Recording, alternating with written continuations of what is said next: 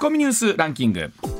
時事問題から芸能スポーツまで突っ込まずにはいられない注目ニュースを独自ランキングでご紹介、はい。まずは芸能スポーツですサッカーのワールドカップカタール大会は2日目。1次リーグ B 組でイングランドがイランと対戦し、イングランドが6対2で大勝しました。すごかったですね。イングランンドは前半と後半で3得点ずつを取り、えーイランは後半に2点を返したものの流れまでは変えられませんでした、さあそしていよいよ明日の夜10時ということになりますが、日本ドイツ戦キックオフということになるんですけどすごいもんですね、はい。あのうちの番組のプロデューサーはあドイツとやるんですかっていう。しどういうこと？興味ないの？他のニュースはめちゃくちゃ詳ねそうしいのに、ですよね。そこは興味ないんだ。日本がやるっていうことはしてるけど。いやということは世の中にはい。まだ半分ぐらいの方は、うんいらっしゃると思いますそれは、ね、別に彼がリトマス式にしても何でもないんですけど、うんはいはいはい。でも今あの街中ポスター貼ってねブルーのユニフォームのね、はい、であの面白いよね、はい。こういう人に限って明日ものすごい侍来るという人が来てくるのかな？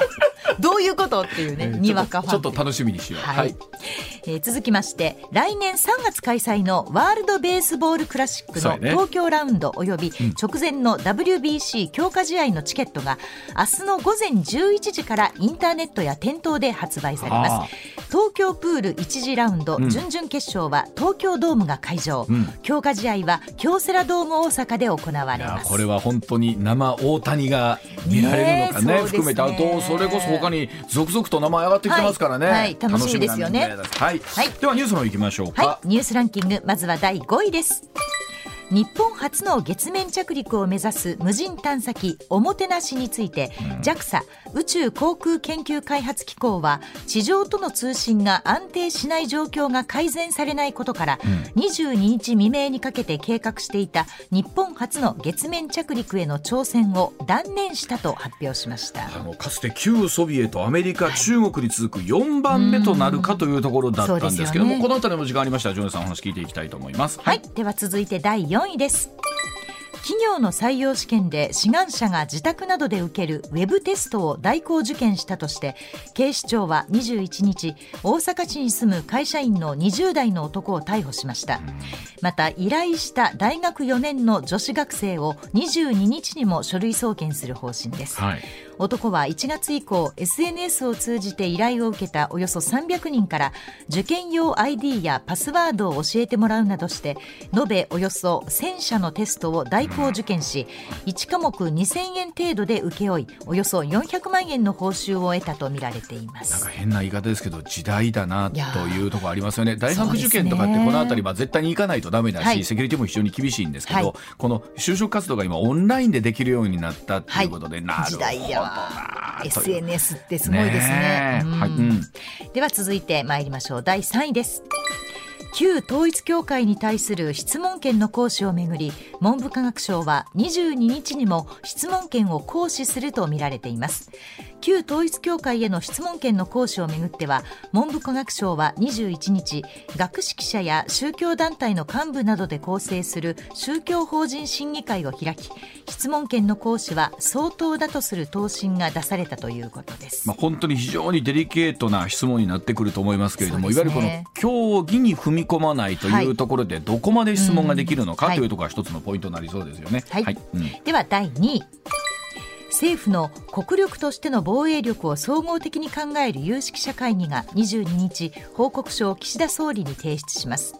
省庁の縦割りを排して政府全体で防衛力を底上げするよう要請します政府は提言を踏まえ年内に防衛力強化の具体的な道筋と財源を詰めます。まあ本当北朝鮮からのミサイルが止まらない状況の中でですけれども、本当どう考えていくかということですよね。はい。では第1位です。岸田総理は内閣改造自民党役員人事を行う検討に入りました寺田前総務大臣の更迭をはじめ閣僚辞任が相次ぐ状況の中通常国会に向けて体制の刷新で政権浮揚を図る狙いがあるとみられています、首相は今後の臨時国会の状況などを踏まえて人事を断行するかどうかを判断するということです。はい、まあ、あー CM 明けましたらこのお話から常連さんにはお聞きしていきたいと思います、ではコマーシャルの後常連塚さんの登場です。上泉雄一のエーナー MBS ラジオがお送りしています。時刻6時28分になります。ここからは常年塚さんでございます。常年さんおはようございます。はおはようございいます。今週もよろしくお願いいたします。まずはこちらからです。さあ岸田総理年内にも内閣再改造検討へという話でございますさあ先ほどもお伝えしましたが岸田総理内閣改造自民党役員人事を行う検討に入ったようですね、はい。当初予算案編成後のお12月末から2023年1月の通常国会召集までの間の実施考えているということで岸田総理8月に閣僚19人中14人を入れ替えるという大幅な内閣改造と党役員人事を行いました、はい。え旧統一教会との関係で山際前経済再生担当大臣死刑のハンコ発言で葉梨前法務大臣、政治と金の問題で寺田前総務大臣が相次いで辞任しておりましてさらに政治資金問題で指摘されている秋葉復興大臣への追及予想される中内閣改造で支持率回復を狙うとみられていますが、まあはい常年さん、えー改めていかがでございますでしょうか？えーこれはですね、もう政治の鉄則なんですが、はい。内閣はですね、ん解散総選挙やると強くなります。ああ、やっぱりそうですね。はいはいそうです、うん。改造すると弱くなります。あとえということは？これは、はい、2回、もう改造2回目ですから、しかも年内で。もうはいあれでしょ、4ヶ月ぐらいで改造でしょ、はい。めっちゃ弱くなります。弱くなる。あ。だから結局これでじゃあ政権付与できるかっていうと付与しないという見立てということですね。まあ、これまでだから改造内閣でね、一番わかりやすいのは民主党政権ですよ。あ鳩山内閣ね、はい。支持率すごかったでしょ、最初。もうでも半年で急降下して、で内閣改造で、えー菅直人うん。なりましたよね、これがまた最悪の総理大臣で、でなかなか辞めなくて、もう支持率がひでえことになって、最終的には身内から下ろされましたようね。ん。ね。で、最後、野田さん、うん。もう支持率が落ちきったところで解散・総選挙に出て、はい。で、民主党政権崩壊と。そうでしたね。でしょ、うんだからこれがあのパターンなんですよ、政権がおかしくなるとき。これ何ですか？それでも内閣改造したいというのはやっぱりこの今言われてる秋葉さんのところにも行って当確されてしまうんだったら自分で先にやっちゃいって感じなんでしょうかね。まあ岸田さん何考えてるか分かんないですけど自分でもうちょっとやりたいからっていうのと、あと自民党の党内情勢ですね、んまだポスト岸田の有力候補がいないんですあーよ。なるほどそれ大きいですよね。うん、だからまだ続けられるんじゃないって考えてるのかなって思いましたけど、まあこれは私あの、まあ、政治はねあの政治評論家でもないのであれですけどまあ合理的に考えるとそういうことかなっていう感じですね。いつもあのはい。月曜日の高橋洋一先生はい。が、まあ言っても岸田さんの頭の中にはもう人事しかないですからってずっと言ってそうたなんですんですよね。やっぱり、ええこの間の特番の時にあの高橋先生おっしゃってましたけど、はいまあチャイナからミサイルが飛んでくるのにね。ああ。の人事で忙しいから NSC 開けないとか言ってた人ですから。おっしゃってましたもんね。そうでしたよね。でもこれねねどうですか？例えばほら多くのまあ言っても政治経験者それこそ総理ね含めてはい。そうですけど、これ内閣を改造したからといっておっしゃるように政権付与はしないだろうっていう。うん難しいまあそうですよね。でこれまああのポスト岸田がそんなに気合い入れて出てこない理由の一つがですね、は結局あの内閣支持率は下がってるんですけど、野党の支持率全然上がってないんですよ。そうなんですよね。そうですね。それもそうですよね。はい。うん、だから選挙やればまあ今の議席を失うかもしれないけど過半数はまあ取れんじゃね？えみたいなのがあるので、まあ岸もうちょっとやってみればって感じなんじゃないですか？これ、ジョネさん前にもおっしゃっていただきましたけどね、はい。はいこうつまずきみたいなところをこう振り返っていくと、ええ常念さんこう改めてと言いますか、どどはい。どこだったんですかねボタンのいやもう最初からつまずいてますよ。最初からその最初のつまずきのきっかけってのは結局何だったんですかこれ原因っていや原因はですね、うん。まずあのアベノミクスをひっくり返そうとしたんですね、はい。新しい資本主義って言って。はい。はい。そうでですこれまはいえ。ーで経済政策としては極めて間違ってるんですけど、うん。マスコミがこれでもてはやしたわけですよ。安倍さん嫌いだからマスコミは。うんでそのワイドショーでわーって岸受けて支持率上がって、はい。あこれでいいんじゃないかと思ってそのふわふわした6割追っかけちゃったんですよ最初に。うん。はい。ワイドショーにくっついてる人来る人って大体6割ぐらいの人なんですけど、まあいわゆるあこれ6割来てれば俺いいじゃんと思って、うん。それを追っかけてって自民党の岩盤支持層のね約3割の人たちをないがしろにしたと、うん。はいはい。もうこれがもう全ての原因だと思いますね。うん。で、まあ、結局、まあ、いわゆる我々も含めてそうですけれどもいわゆる民意の部分ですね、はい。60%と言われる人たちも、はい。かといって、えーなんだろう、えーちゃんとしてくれてればっていう言い方も変なんですが、うん。うん例えばなんならお給料も上がってくるとか世の中の景気が良くなってくると、別にそこに対してはノーとは言わないわけですよね。はい、いやだから岸田さんはね、うん。あのそのふわふわした人たちを追っかけて、うん。しっかりとねそれを支持に変えていくんだったら、うん。増税ばっかりな前のめりしないで、ね、場合によっては減税しますみたいな話も必要だし、インフレターゲット達成するまではもう消費税ちょっと下げますとか、まあ、せめてあのね。増税の議論を封印するぐらいのことはいやると、ん。すればよかったのに、もう増税前のめりな宮沢さんをね、税調会長にして、ね、もう増税、増税、すごいじゃないですか。まあいいね、あの防衛費が増えるっていうと、じゃあ増税でとか言って、あまだなんとかが必要です。ッセージが出てる段階だけで。ですけどね。まあね、ええ。でもその有識者会議とかってもうやたら増税には前のめりと。常にねあのなんかはい。常にこうボールは投げてますよね。増増税ボールはね、はい。そうなんですよ。だから経済政策もしきちっとやるんだったら、はい。あの円安の時だってちゃんと説明した方が良かったし、うんうん、あのまあ要はですね、あの参院選まであの検討と先送りをずっとやってたじゃないですか。本当でもそのつけって回ってきましたね、うん、あの時ね、例えば原発再稼働、防衛費増額。ね、でこういったことしっかりやってたら、あのおそらくねあの自民党の岩盤支持層を岸田なかなかやるじゃんということでこんなには離れなかったと思うんですよ。うんこれあの例えば言われてますけれども一部週刊誌で23週前に出てましたけど、はい。あの解散というところまではいかないんですかね？解散しても今そんな勝てないし、うん。で多分解散してあのまあ少しは議席減らすでしょうけど、はい。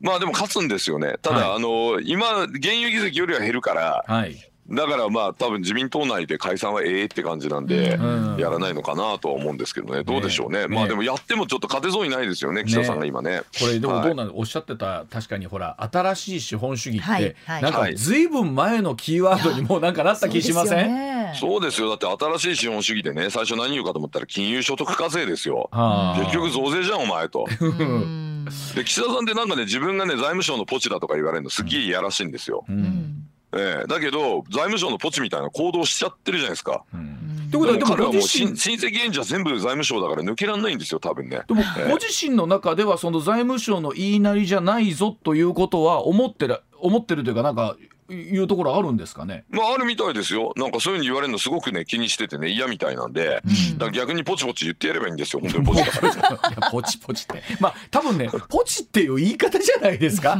財務省の言いなりという言い方なのはまあまあねじゃあいいですよね。じゃあちょっと言い方変えましょう。言い方変えましょう、財務心理教の信者っていう言い方まあまあまたね。最近それあの高橋さんも含めて財務心理教。いや財務心理教すごいですよ本当に。これでもどうなんですか？宗教ですねこれまはいあ仮にですよ。これまあこうええ。いうふうな話が出てるってことはこれ人事やるんでしょうね。まあやるんでしょうけど、うん。まあ多分そんなになんていうんですか政権浮揚にはつながらないかなと。まあ多分ね、うん。あのこれ高橋先生もまあ言ってましたけど、はい。あの広島サミットで優待っていう説がなんか有力かもしれませんね結局なんだかんだ言って来年のその5月という、はいまあ、うんあと半年、はいそう半年ぐらい持つだろうと内閣改造すれば。何事もなく無事に。それさ全然前向きじゃなないいないさない。いやでもそんな気がしてならないんですけどだって特にやりたいことないんでしょ？だって岸田さんって。あでもなんかでというふうに言われてますよね。広島サミットでなんかアピールして、うん。で俺はなんか広島に平和をもたらしたみたいな。いやもう特に平和だけど、まあ、あいつの頭の中ではそういうふうな、もう俺は財務省のポチじゃないっていうふうに自分では考えてるような人なんで。確かに。となるとどうですか、年明けぐらいからにわかポスト岸田っていう話が出てくるわけですよね、そうなってくると。でも常連さんこれ岸田さんもそうですけど、はい。自民党内にそのい。わゆはい。るちゃんとした人っていう人材不足ってことはないんですか、これね昨日私の YouTube でも言ったんですけどね、はい。まずはね経済ですよ、うん。ね次に国防、はい、ね、そして国家間です、うん。この3つがビシッと揃わないと岩盤支持層はね後ついていかないんですよ、うん。でね今名前が出てる人の中だと河野太郎さん。はい、うん。国家間がすげえ微妙なんですよ。うん。まあそうなんですね。あとね防衛もねほらイージス・アショアで一回しくってるでしょ。あーはい。そうん、だから大丈夫かなと。うん。あの一回だからほら、まあ、総裁選で落ちてあれで反省してね、はいはい。もうちょっと周りの言うこと聞かなきゃいかんなって思ってるんだったらいいんですけど、うん。相変わらずなんかあのほら消費者庁で。ね、あの統一教会の問題ちょっとスタンドプレーしてみたりとかああいうの好きじゃないですか。うん。ちょっと危ねえなみたいな感じなんですよね、はうんうん、でやっぱり経済は積極財政。うん。ね。で国防力は強化。うんね、で国家間っていう意味だと、まあ、やっぱり日本を大事にする人、まあ、要は天皇陛下とご先祖様とお天道様っていうのを大事に思ってる人っていうのがつけばいいと思うんですけまあど、本当にそこが自民党の非常に岩盤支持層と言われる方たちの望むところですからね。うん、別に大丈夫ないですよ。だってもう初詣に神社行って、ね、お盆とかね、まあ、あのお彼岸にはお墓参り行くような人ってそれだけですよ。はっきり言って、ん。あのもうちょっと柔らかい言い方するとねそんな右翼のガチガチのってことじゃないんですよ、はいはい。別に。うん。ご先祖様神様になってね。ででそれのもう日本の家の代表は天皇陛下ですっって当たり前じゃないですか俺ら俺らからすると別に宗教でもダメだしこんなの日本の習慣だし、はいこういうのができる人がまさに国家観持ってる人なんですけど、うんなんかちょっとね、うんその辺が微妙な人が多いんですよね、ね今の自民党ね。まああのねまあいろいろとこう取り入れたいっていうのもあるんでしょうけれども、広く幅広く受け入れたいはありますけれども、まあそのあたり明確に信念持ってる人がどれぐらいいらっしゃるかそうですねなるほど。はい。そうですね。わかりはいました。では続いていきましょう。こちらでございます。時刻6時38分です。日本のコア CPI、えー10月は3.6%上昇、40年8ヶ月ぶりの高い水準でした。えー18日に発表されました10月の全国消費者物価指数の中で生鮮食品を除くコア CPI 前の年の同じ月と比べて3.6%上昇しまして9月の3.0%上昇から伸びが加速をいたしました、はい。さあこれが1982年の2月この時3.6%増えてた上昇したんですが、うん。以来40年8ヶ月ぶりということでございますが、すね。さあ改めて物価のやっと話来ましたね。お願いします。はい、うん。あのやっと来ましたね。でちなみに来ました1982年って皆さん何年生でした？えー僕ら何年生？だから中二でしょ。中二ぐらいか僕そうですね。の一個上のお二人ははい。中2ですね。はい。私は中1です。うんはいはい、あの青梅の中学校でね入学したその日に先輩に殴られるみたいな。あの 何やらかしてたんですか？ねねまあ殴られた後にねあの学校一の暴力講師に教師にチクってそいつボコボコにされてざまみたいなね、さすが。はい。えーでも翌日掃除ロッカーに隠れなければいけないみたいなねもう大変な日を、ね。えー過ごしていたんですけれどもサバイバルでしたね、はい。これはね。はい。でもあの頃は景気どうでした？あの時ってでもどうだったんですか？あんまり子供ですからあんまりピンときてないんですけどまあ決して悪くはなかったんでしょ悪くなかったと思う。悪くなかったんです。それはね、はい。なんで悪くなかったかというとね、1980年にね、イラン革命があってね、はい、第二次石油ショックって起こったんですよ。うん。はい。でも第一次石油ショックのような混乱は全く記憶にないでしょ。トイレットペーパー買いに行きました、小はい、学生のそういうの頃。なかったですはいね、なかったなかったですよね、うん。それはなぜかというと日本がうまくインフレをねコントロールしてね、うんはい、それであのアメリカとかはもう本当に15%とかみたいなめちゃくちゃなインフレになっちゃったんですけど、日本はね割とね低く抑えてたんですよ。うん。え。でこれが4%とか3.6%、まあまあそうですね。4%ぐらいに抑えていったんですよ、うん。うん。でこの4%に抑えることによって日本経済はもうすごく調子良かったんです。はい。あはい、でそれが戻ってきたんで、うん。何が問題なのって俺は思ってるんですけどーでもなんか報じ方がおかしいですよね。これどうなんですか？はあ。だからあのーなんか目目の前のうん。ももの自体は上がってて上がってたら上がったとしか言いようがないんですけど、はい。それに合わせて、あの給料が上がってないからじゃないですかそうそうそう全ては。いやだからその物価が上がる前にまず給料上がるわけないでしょ。うん。はい。物価が上がっておねあの企業が儲かって、はい。ね、で決算やってあなんかちょっとだいぶ儲かったなとうん。今期はと、うん。じゃあ来期はじゃあ給料上げようかってなりますよね、普通に考えたら。順番的そにはね。それにちゃんと降りてくるんですかね？そこがなんか。それ半年ぐらいかかるんですけど、うん。降りてこなかったら転職した方がいいですよ。あああ転職。これまあ。当たり前じゃないですか。降りてくる会社いっぱいありますから。他にも。あーなるほど。だからそんな会社やめちゃえばいいんですよ。降りてこない会社その社。長がバカなんだからそんな会社。あ降りてこなかったらもう 見捨てたやっぱりらいいんですよだから会社を批判するということはね。今例えばほらまあ確かにこの半年ぐらいね、えっ、とええもうどんどんまあ物価が上昇のニュースってあるじゃないですか、うん。それはもちろん原材料が上がってるとか、はい円安の問題とかはい。あるんですけど、じゃあはい。それが給料に降りてくるまでもうちょっとかかるのであと半年、はかかるので、ここを見た後どうするかってことですか全ては。まあそうですね。半年ぐらいかかるので、その間どうすればいいかというとコロナの時にお金使えなくて結構貯金が溜まってると思うんで、うん。そういうあの貯金をお使いいただくかもしくはそういうのもないというね極めて貧しい方はですね、うん。国の方がいろいろなこうあの、まあ、ケアをしてますよね。まあまあ確かに、はいうん。ね、うん。あのこの間もあのうちの自治体から住んでる自治体からあの住民税非課税世帯の方はお金がもらえますからっていうのはあうんの案内届いてたんで、はい。そういう人はポストをちゃんと見てですね届いた郵便物を確認する、ね。ね、地元の役所に電話するみたいなことをしたらいいと思うんですよ。であとその給料なんで上がんねえんだろうとか言ってる人はぼやぼやしてないで、うん。給料上がってる会社いっぱいあるんでうん。探してください、ええ 自己責任ですからこういうのは。そこですか。ぼやぼやしてんじゃねえよって思います俺なんかからするえとこれでもじゃあ上がってっから結構他の会社。半年後ってことは来年の春ぐらいにはなんとなくこうみんないい笑顔になれる感じなんですか？まあ慣れるといいんですけど慣れない会社もあるんじゃないですか、あのがめつい社長とかまたデフレが再来するとかバカなこと思ってる社長もいっぱいいると思うんで。そうすると、いや、給料上げるよりもやっぱ雇用保証した方がいいだろう、ちょっとこれぐらいの給料我慢しといてってなるかもしれないですよ。そういう会社はね。逆にそんなことやってたら、もう人材逃げちゃうとやべえと思ってる人は、はい多分12月のボーナスドカーンっていきますね。うん、だからこの辺りが数字どんな風に出てくるかですよね、はいね12月あの年末の賞与ね、そうですね。んまあ、ただね、このままずっと会社社が儲け続けて、はい。給料で降りてこないっていうことは歴史上なかったですから、まあそうでしょうね。うん。うん。でそれをやった会社ってこれまでどうなったか知ってます、どうだったんですか？おしなめて潰れてます。そうなんですね。まあそうですよね。はい。はい。うん。なのであのみんないつ出てくるんだいつ出てくるんだろうとか言うんだ。気になるんだったらもう調べて上がってる会社転職しちゃえばいいんですよ。うん。でまだちょっと余裕あるなという人はもう少し様子見て。これちょっと、ね、あの逆にあの売り手市場なんで今後インフレになるんでうん。働いてる皆さんの方が立場強いんですよ。本当です常か念さん、うん。ごはい53歳中年転職して大丈夫ですかね？いやーそれはご本人の努力次第じゃないですかね。やっぱり年齢はあります。年齢はあります年齢はかなりあると思いますけど。ねでもわかんないですよ。あのねうわちゃんになんかどっかの大手芸能事務所がどうやうちでねフリーランスでやらんかみたいなこと言っ結てくる局そうなるとフリーランスですもんね。そうですね。ですねまあいやでもリスク取れば上がるかもしれないですよ。そうか結局でもそうですよ。今までなんていうんですかこれ広くおしなべてですけど、うん。このリスクを取るかねメリットを取るかみたいなお話ってあった時に、ジョネさん、はい。結局我々世代も含めてですけどどっかではい。安定という二文字が大好きっていうのはあるじゃないですか。会社員ってそういうとこありますよね。ちょ今日ねこのいるこの3人がまさにねこのあのその安定と不安定のもういい対比になってると思うんですけどそうそう、う。んえっと1983年に私は就職したんですが、はいえーそのまま安定を取ればですね銀行員を続けられたはずだったんですけど、はいはい。もしあのまま銀行員続けてたら私は1998年にあのね日本長期信用銀行を破綻して投げ出されてたんですよ。そうですよね。ねうんでしがみついても新生銀行で今頃ソフトバンクに身売りだったわけですよ。ですよね。そこで私はリスクを取ってうん。まあ本当大変だったんですけど、はい。まあ、やっとここまで来たなという感じなんですが。えあの時常念さんがえな93年入社でしたっけ？え？はいそうです。93年入社で、はい。え98年、98年に破綻です。破綻でしょ？長銀は。で辞めはいたのが、辞めたのが93年の10月。はあ。7ヶ月で辞めました俺。結構でもその時どうでした？周いりは？やもうもう本当に親からもねもうバカだの死ねだのすげえ言われましたよ。あーもうこの安定を捨ててお前何考えてんだと。特に我々の親世代とかって、ええましてましてやはい銀行、長期で入って、うんもうね、よく我が息子へここまで来たっていう世代ですもんそね。ね長銀のようなランクの高い銀行なんで辞めるんだって言ったんですけど残念ながらね親ってね情弱なんですよ。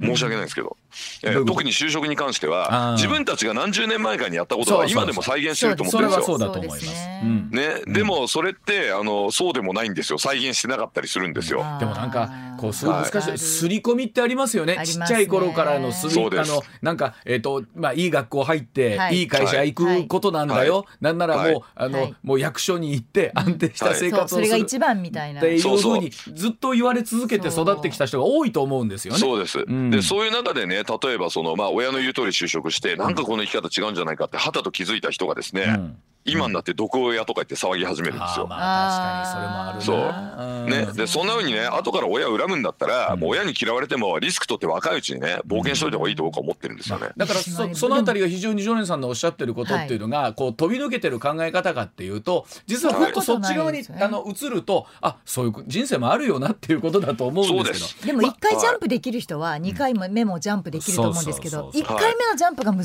しいんですよね。うんそうですね。1勇気いります回目ジャンプするときはね若い方がいいですね。53歳でジャンプするのはやめたそうでしょ？一回目が五十三ってすごいリスキーですよね。53だとね。私あの23歳でジャンプしましたからね。あそう。そういう意味で。ジョネさんあの物価のお話だとこのまんまあー金融緩和は続けていくというね黒さんもおっしゃってますけれども、はい。はい。はい。はい、うん。うん。これに関してはねあの要はねインフレターゲットって何なのかってことを皆さんもう一回考えてほしいんですよ。はいはい。でねあのまず物価っていうのは何かというと消費者物価指数じゃないんですよ。はい本当の物価ってなんかよくわかんないですけどどっかにあるんです。はい。でねその物価がいくつなんだろうっていうそのまあ推計値とあえて言いましょうか。はい。推計値がいくつかあって一番有名なのがこの、えーまあ、CPI ね。消費者物価指数です、消費者物価3つあり,、指数はい。はい。3つありますけどね、はい。あの総合コアコアコアって3つありますけど、はい。はいまあ、これは代表的なその、まあ、推計値、ではい。もう一個ね GDP デフレーターっていうのもこれも物価なんですよ。GDP デフレーター、ほ GDP デフレーターね。これはねあの GDP の統計が出た時に遅れて出るんですけど、うはい。あの名目 GDP からはい。実質 GDP を引くと、はい。ね、その差分って物価なんですよ。あの要はそれ分季節分調整しますからね、うんはい。そうそうそう、んん。これがまあいわゆるそのまああの GDP デフレーターというまあもう一つの物価。はい。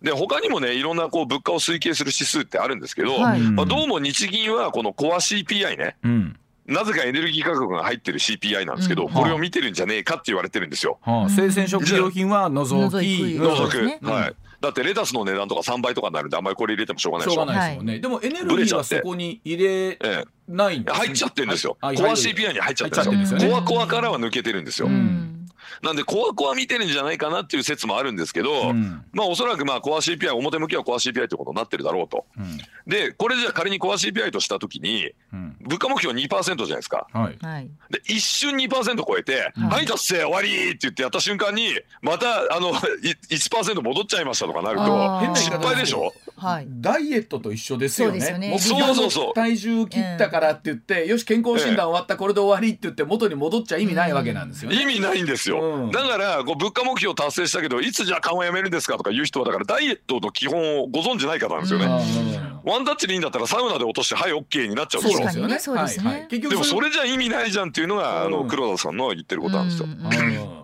だからいかに継続していくかってことなんです。その状況をちゃん一と。うん。継続どころかですね、もう落としたらもう二度と戻らないと、絶対リバウンドしないっていうところまでやらないとうん。ダメでしょっていう話なんで、うん。だから今 3. 点何パーでインフレターゲットこんなにオーバーしてんのにとかねまあ日経新聞とかアホな質問しますけど ね。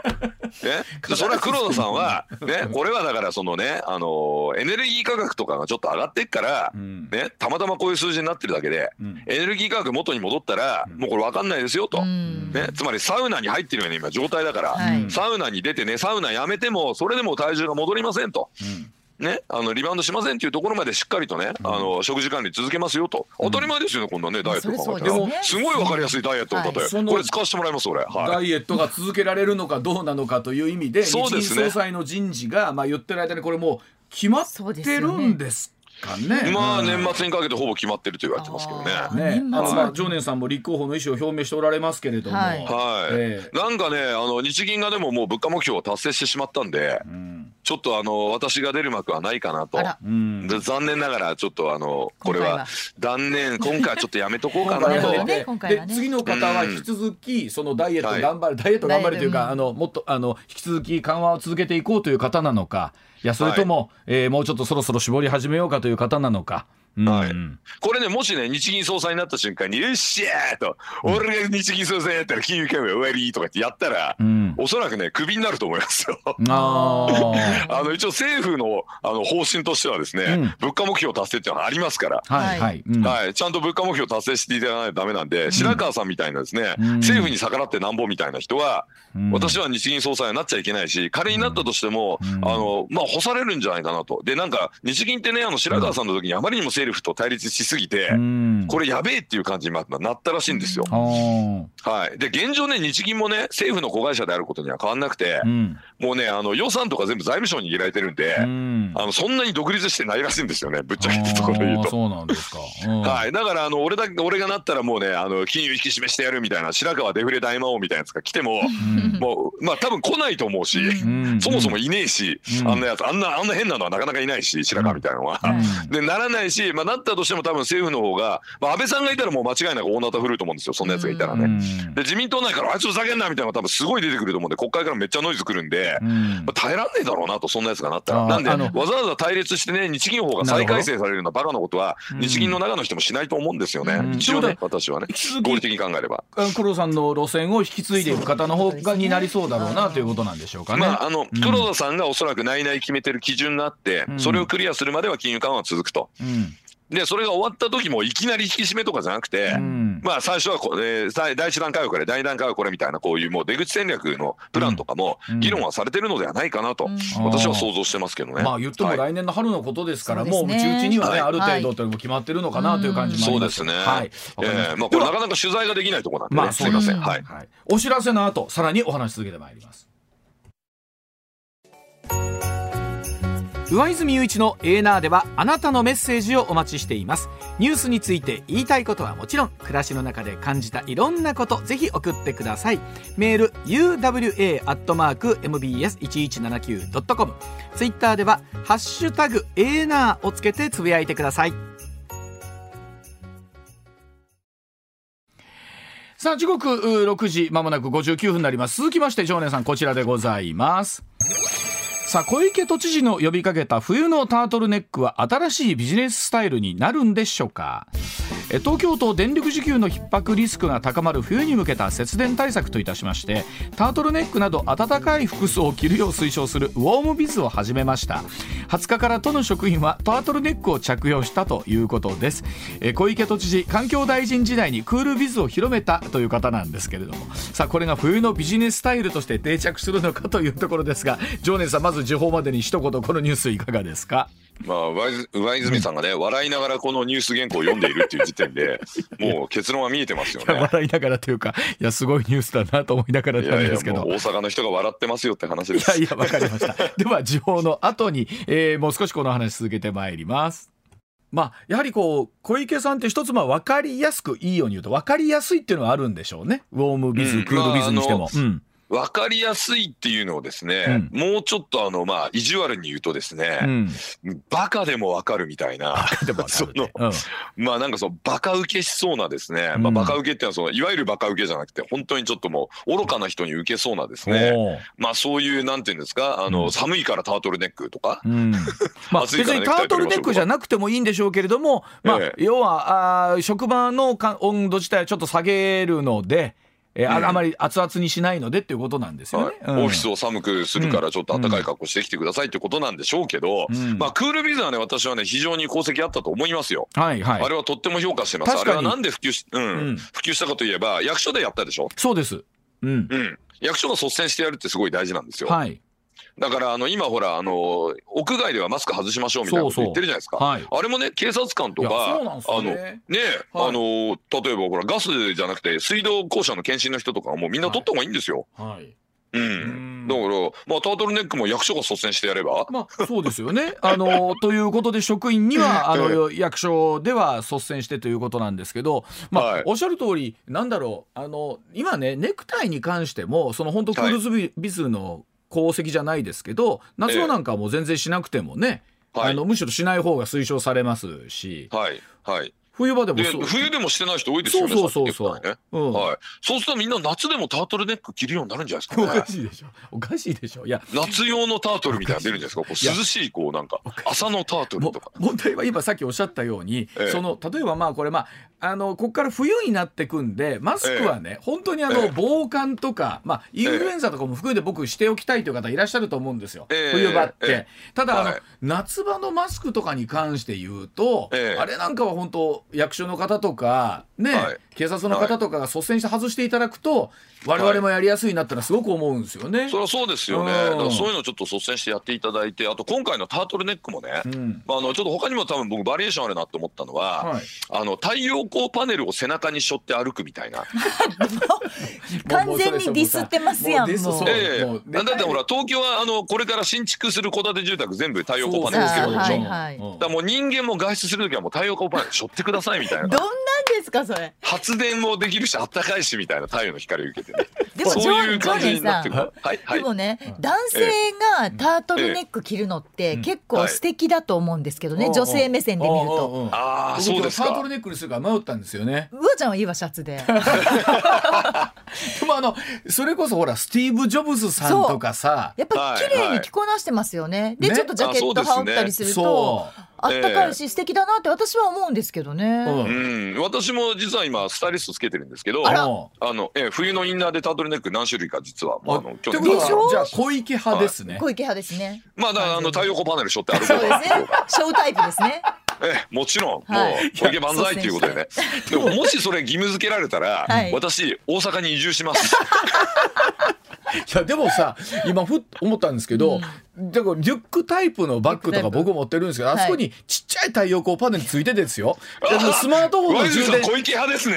すでにに。スマートフォンの充電ができるとかってなると なるほど。スマホの充電ぐらいだったら充電のためね。だったら。いいですね。うん。じゃあちょっと今度あの府知事選挙の時に小池さん貸し出すんで レンタルするんでどうぞそちらの府知事でちょっとお使いいただけると。